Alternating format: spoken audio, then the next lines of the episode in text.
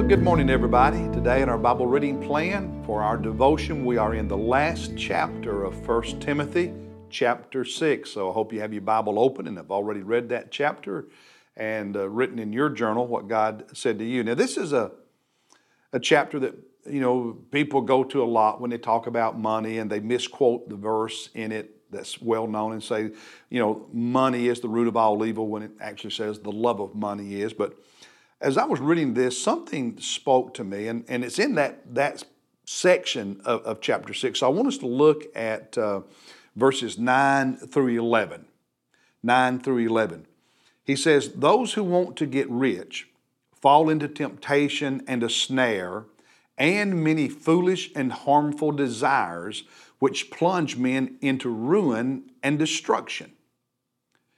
For the love of money is a root of all sorts of evil, and some, by longing for it, by longing for money, for wealth, etc., have wandered away from the faith and pierced themselves with many griefs. They Cut themselves like with a knife, but they're cutting themselves with sorrow, with grief, with regret.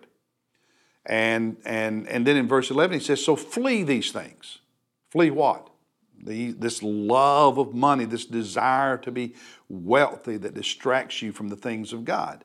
Flee these things, you man of God, and instead chase after, pursue, flee after, run toward, pursue righteousness, godliness, faith, love, perseverance, and gentleness.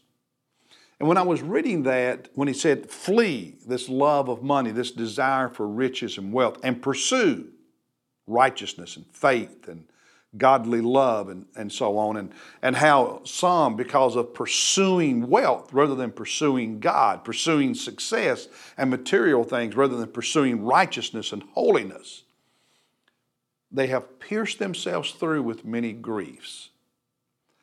And as a 65 year old man who's been a pastor for more than four decades, I've seen so many people,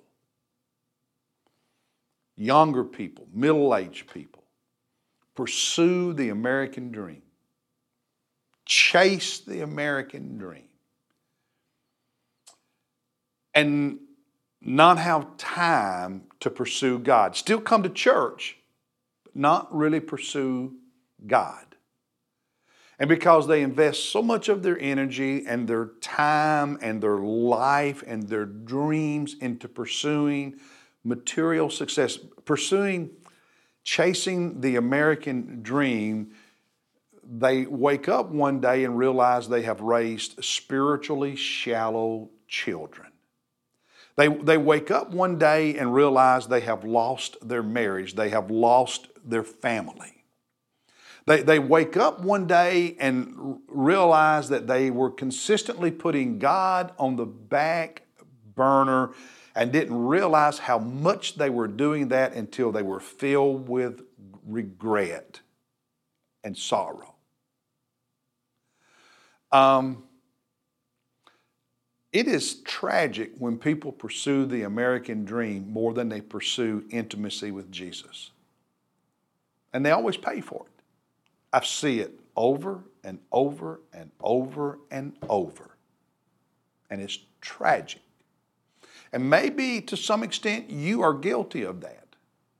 Pursuing the American dream harder than you pursue holiness, than you pursue intimacy with Christ. If, if your pursuit of, of the American dream leaves no time for God's Word, no, no time for spiritual accountability and fellowship, no, no time to do anything other than come to church on Sunday morning and occasionally do something else.